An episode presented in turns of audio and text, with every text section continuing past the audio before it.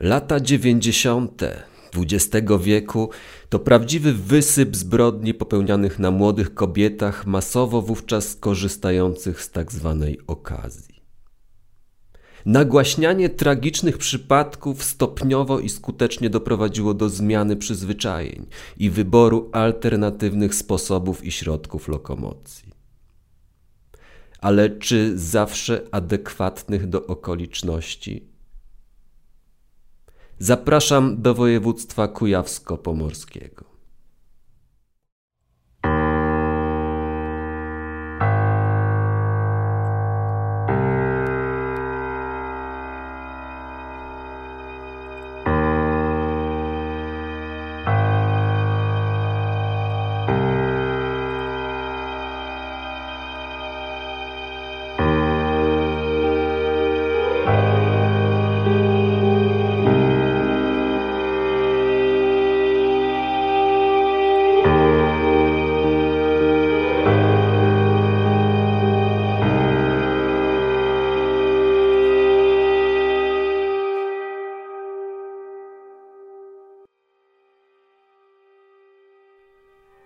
Jest rok 1999.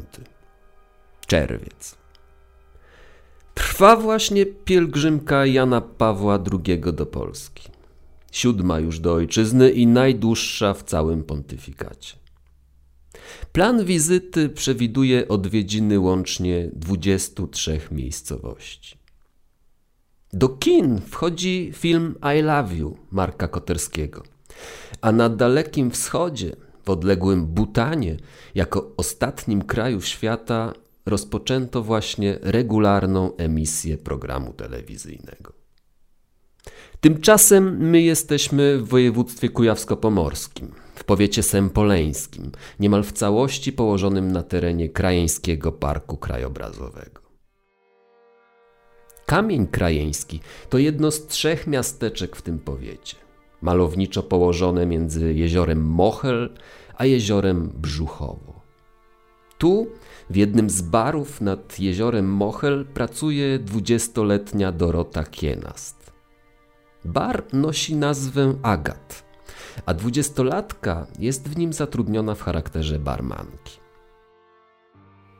W Agacie można się napić alkoholu, a w weekendy, w sezonie letnim, można się też nieźle zabawić, również przy muzyce na żywo, z czego korzystają głównie okoliczni mieszkańcy, mieszkańcy regionu. Bo choć lokal znajduje się nad niemałym jeziorem, 200 metrów od linii brzegowej kąpieliska, to turystów z innych rejonów kraju jest tu raczej niewielu. Stali bywalcy Agatu pół żartem, pół serio komentują, że odkąd Dorotka tam pracuje, jest więcej klientów. Bo Dorota to atrakcyjna młoda dziewczyna, bardzo lubiana i towarzyska, miła i uśmiechnięta, ale i potrafiąca jasno wytyczać granice zachowań męskiej klienteli. Potrafi szybko i skutecznie ucinać seksistowskie wybryki. Krótko mówiąc, radzi sobie w pracy bardzo dobrze. Dorota pracuje w kamieniu krajeńskim, ale mieszka w miejscowości Zboże z ojcem i jego partnerką. Miejsce pracy od miejsca zamieszkania dzieli więc 18 kilometrów, co dla osoby nieposiadającej własnego samochodu stanowi pewne utrudnienie. Tym bardziej, że Agat czynny jest do drugiej w nocy. Do tej godziny też pracuje. Czasami nocuje więc w domku kempingowym u koleżanki nieopodal miejsca pracy. Czasami korzysta z okazji. Ale najczęściej dojeżdża do pracy i z niej wraca rowerem. 18 kilometrów to dla wielu odległość zabójcza, szczególnie jeśli trzeba ją pokonać nocą po męczącej pracy. Aż trudno sobie wyobrazić. Ale Dorota jest wytrawną cyklistką. Lubi rower i nie narzeka na taki stan rzeczy. Nadrzędnym celem podjęcia pracy jako barmanka jest chęć odłożenia pieniędzy na zakup samochodu, popularnego malucha, Bo choć Dorota lubi rower, to jednak samochód, szczególnie zimą, będzie bardzo przydatny. Dzielnie znosi więc drobne niedogodności, nie narzekając na nic szczególnie. Dąży do celu. Lubi tę pracę. Tym bardziej, że poznała w niej Andrzeja, miejscowego chłopaka. Razem pracują na zmianie za barem. Szybko wpadli sobie w oko i sprawy idą w dobrym kierunku. Jest 12 czerwca 1999 roku. Ósmy dzień wizyty Jana Pawła II w Polsce. Dziś papież odwiedza Sandomierz i Zamość, by wieczorem wrócić do Warszawy na nocleg w nuncjaturze stolicy apostolskiej. Tymczasem w Agacie nad jeziorem Mochel w Kamieniu Krajeńskim swój dzień pracy pełni Dorota Kienast. Dziś zresztą w akcji pełna obsługa barmańska w lokalu. Jest sobota, jest więc impreza i muzyka na żywo. Wieczór przebiega w dobrej atmosferze. Krótko po pierwszej w nocy zabawa dobiega końca, a część z jej uczestników przenosi się do klubu Hades w miejsko-gminnym ośrodku kultury. Podobnie postanawia zrobić Dorota z Andrzejem. Ogarniają z grubsza porządek w Agacie, zamykają bar i tuż przed drugą w nocy przenoszą się do Hadesu przy ulicy Sempoleńskiej, kilometr stąd, by jeszcze trochę potańczyć po pracy. Młodzi w Hadesie bawią się stosunkowo niedługo, nieco ponad godzinę. Zmęczenie po długim dniu daje się we znaki, a Dorota ma jeszcze długą drogę do domu. Jej rower uległ awarii, ale tego dnia ma do dyspozycji rower Andrzeja, który ten bez wahania jej pożyczył, by dziewczyna mogła dojeżdżać do pracy. Jest godzina trzecia dwadzieścia pięć, kiedy Dorota wsiada na rower i rusza w 17-kilometrową drogę do domu.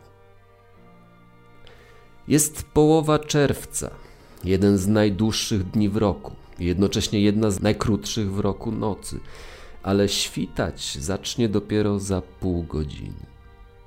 Kiedy wyrusza, Wszechobecną, całkowitą ciemność przeszywa jedynie żółte światło ulicznych latarni. Mija noc i na pozór spokojnie prawie cały następny niedzielny dzień, w którym to papież Jan Paweł II realizuje plan pielgrzymki w Warszawie i Radzyminie. Tymczasem mija godzina osiemnasta, a Dorota nie pojawia się w pracy. Nie ma niezbędnej obsługi w barze, więc współpracownicy, a konkretnie Andrzej, najbardziej zaniepokojony i zainteresowany, postanawia zatelefonować do jej rodzinnego domu. Dowiedzieć się, czy coś się stało, czy może z jakichś powodów tylko się spóźni. Telefon okazuje się wstrząsem dla ojca i dla Andrzeja, bo rodzina nie widziała jej od wczoraj. Dorota nie wróciła na noc.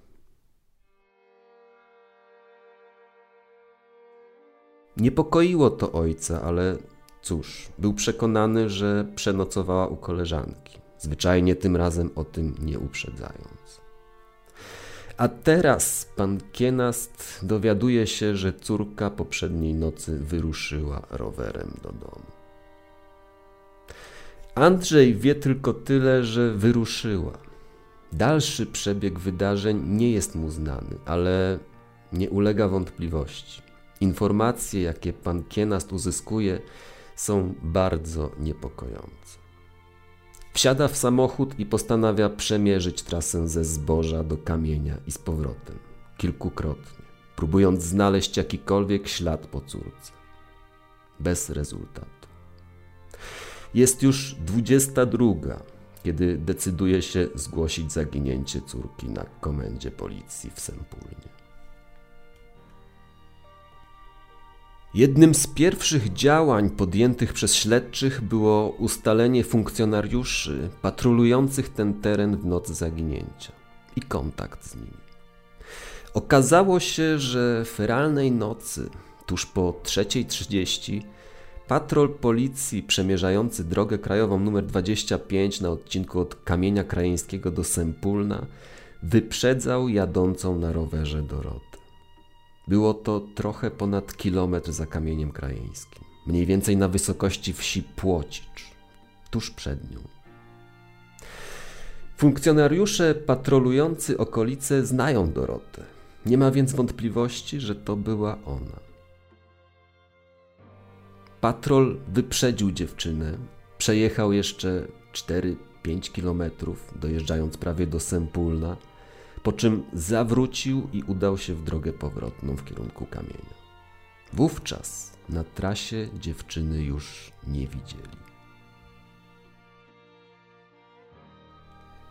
Te niepokojące informacje pozwalają zawęzić obszar poszukiwań do najbliższych okolic wsi Płocicz. Poszukiwania nie trwają długo.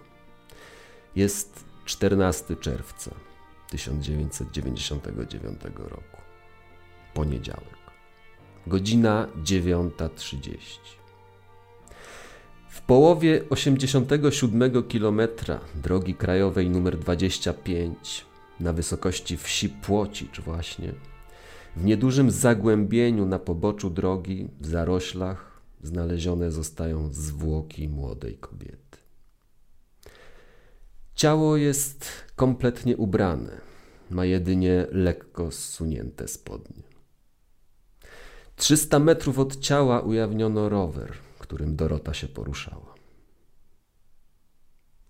Początkowo nie wykluczano, że dwudziestolatka mogła ulec wypadkowi drogowemu, że potrącił ją jakiś samochód, a sprawca wypadku uciekł z miejsca zdarzenia. Ale przeprowadzona później sekcja zwłok nie pozostawi wątpliwości. Bezpośrednią przyczyną śmierci Doroty Kienast było uduszenie. Czynu dokonano prawdopodobnie przy użyciu apaszki. Jej ucisk na szyi dziewczyny doprowadził do złamania kości gnykowej. Nie udaje się jednoznacznie wskazać motywu zbrodni. Wykluczono motyw rabunkowy. Nie zginęły bowiem ofierze ani pieniądze, ani biżuteria. Na palcach pozostały pierścionki, na szyi łańcuszek, a na ręku wartościowy zegarek. Wykluczono również gwałt. Zsunięte spodnie, jak i ujawnione zadrapania na piersiach były prawdopodobnie wynikiem przeciągania ciała po podłożu. Pomimo nieujawnienia gwałtu, przyjęto jednak ewentualność motywu seksualnego. Istnieje bowiem przypuszczenie, że sprawca został spłoszony przez przejeżdżający w tych okolicach czasowych policyjny radiowóz. Na ciele i odzieży Doroty, a także na jej rowerze, nie ujawniono żadnych śladów pozostawionych przez sprawcę. Zabezpieczono wyskrobiny spod paznokci ofiary, ale pomimo przeprowadzonych badań mikroskopowych nie ujawniono wówczas żadnych śladów biologicznych nadających się do dalszych badań identyfikacyjnych. Śledczy pierwsze podejrzenie rzucają oczywiście na Andrzeja. Jest niezwłocznie przesłuchany, ale szybko zostaje oczyszczony z podejrzeń. Po pożegnaniu się z Dorotą pod dyskoteką Hades od razu wrócił do domu. Potwierdzają to naoczni świadkowie. Przesłuchani zostają współpracownicy dwudziestolatki, ale i uczestnicy imprezy w Hadesie i ci bawiący się tego dnia w barze Agat. W zeznaniach tych ostatnich przewija się motyw 35-40-letniego mężczyzny, Mężczyzny w zielonej marynarce i jasnych spodniach, który przez cały wieczór przyglądał się barmance Dorocie. Jeden ze świadków zeznaje ponadto, że ów tajemniczy i dziwnie zachowujący się mężczyzna podczas imprezy klepnął Dorotę w pośladek. Ta w reakcji uderzyła go w twarz. Śledczy docierają do mężczyzny w zielonej marynarce. Jest nim niejaki Alojzy P., mieszkaniec Sempulna, pracownik Zakładu Gospodarki Komunalnej, w którym to zresztą wśród rzeczy osobistych znaleziono zieloną marynarkę, wypraną silnymi środkami chemicznymi. Żonaty, dwójka dzieci. Karany już w przeszłości za przestępstwo na tle seksualnym, za tak zwany wojeryzm, czyli podglądactwo i znęcanie. Jest zatrzymany na 48 godzin, nawet dwukrotnie, ale idzie w zaparte. Zaprzecza, jakoby w ogóle był tego dnia na imprezie w Agacie nad jeziorem Mochel. Zaprzecza też, jakoby kiedykolwiek widział Dorotę.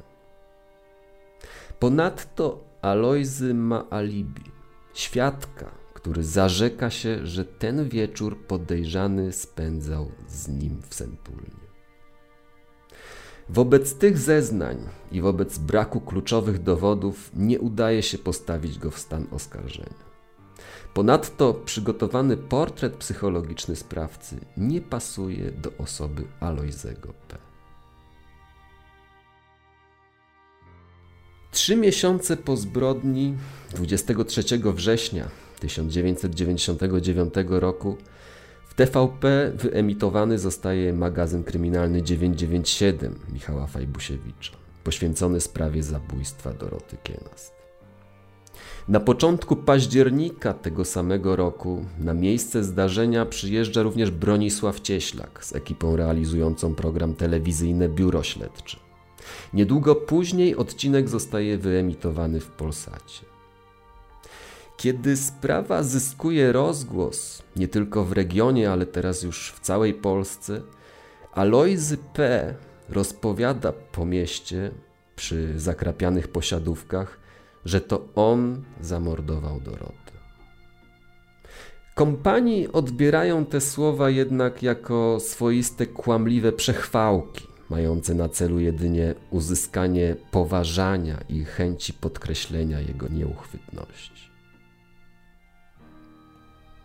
Śledczy zaczynają łączyć, a przynajmniej porównywać sprawę zabójstwa Doroty Kienast z innymi podobnymi morderstwami młodych kobiet w regionie w obrębie województwa kujawsko-pomorskiego.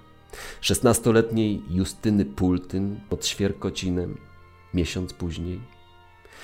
18-letniej Karoliny Kronkowskiej z Trzebienia dwa lata później, czy 18-letniej Katarzyny Z z Brąchnówka trzy lata później. We wszystkich tych sprawach jako potencjalny sprawca przewija się niejaki Adrian W., mechanik samochodowy z Chełmży. Tymczasem śledztwo, w toku którego przesłuchano łącznie kilkuset świadków, postanowieniem z dnia 19 kwietnia 2000 roku zostaje umorzone wskutek niewykrycia sprawcy. Przez wiele następnych lat w sprawie morderstwa Doroty Kienast, poza wspomnianym łączeniem sprawy z innymi podobnymi w regionie, nie dzieje się praktycznie nic. W 2014 roku z prokuratury apelacyjnej w Gdańsku do jednostek jej podległych trafia polecenie powrotu do przeszło 100 spraw dotyczących niewyjaśnionych dotąd zabójstw. Jednym z adresatów polecenia wznowienia śledztw jest również prokuratura w Chojnicach, która dotychczas nadzorowała postępowanie w sprawie śmierci Doroty Kienast. Dochodzenie w tej sprawie po kilku kolejnych latach zostaje przekazane prokuraturze okręgowej w Bydgoszczy, a sprawę przejmują dochodzeniowcy z Archiwum X Bydgoskiej Komendy Wojewódzkiej. Śledczy z Archiwum X na nowo przystępują do mozolnej pracy i analizują zebrane niemal 20 lat temu dowody. Trop, co nie dziwi, ponownie prowadzi do Alojzego P. Mężczyzna, jak się okazuje, niedługo po umorzeniu śledztwa w 2000 roku z dnia na dzień rzucił pracę, wyprowadził się z rodzinnej miejscowości i osiadł w województwie zachodniopomorskim, w okolicach Świnoujścia. Ponowne nagłośnienie sprawy przywodzi na komendę 28-letniego świadka. Świadka, który w czasie popełniania zbrodni miał jakieś 10-11 lat, ale niedługo po niej usłyszał rozmowę swojego ojca z Alojzym P. Przekaz płynący z tej rozmowy utkwił mu głęboko w pamięci. I teraz, będąc już dorosłym i świadomym mężczyzną, zdecydował się poinformować o tym, co wówczas usłyszał, a co jednoznacznie wskazywało na sprawstwo Alojzego w tej zbrodni.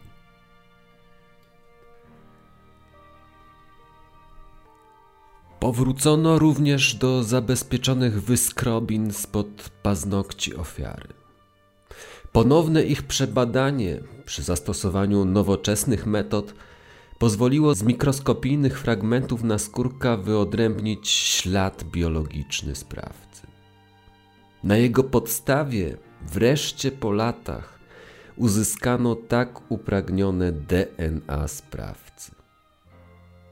Zostały tym samym wyważone drzwi otwierające możliwość wykorzystania próbek DNA pobranych 20 lat wcześniej od głównych podejrzanych o zabójstwo Doroty i porównanie ich z profilem DNA faktycznego sprawcy. Zgodność zostaje wykazana przy porównaniu profilu zabójcy z profilem DNA Alojzego P. Wynik żmudnej pracy nie jest dla śledczych wielkim zaskoczeniem, ale jest kluczowym dowodem brakującym ogniwem, uniemożliwiającym dotychczas postawienie zarzutu zabójstwa Alojzemu i posadzenie go na ławie oskarżonych. Problem polega na tym, że zgodność próbek została ostatecznie potwierdzona w lutym 2021 roku, a dwa miesiące wcześniej Alojzy P. zmarł w następstwie zakażenia koronawirusem. Sprawca uniknął odpowiedzialności karnej za zabójstwo dwudziestoletniej Doroty Kienast w czerwcu 1999 roku. Jedyną karą, jaką poniósł, to świadomość rychłego rozwiązania sprawy jaka tkwiła w jego głowie, kiedy dowiedział się o wznowieniu śledztwa i przejęciu go przez archiwum X. Jeden z bliskich Alojzego twierdzi, że mniej więcej od tego momentu zmienił swoje zachowanie. Żył jakby w ciągłym stresie. W ostatnich latach życia był chodzącym kłębkiem nerw. Być może miał nawet wyrzuty sumienia. Nie na tyle duże jednak, by w porę przyznać się do winy. Pozostaje mieć nadzieję, że za swój czyn odpowie po tamtej stronie.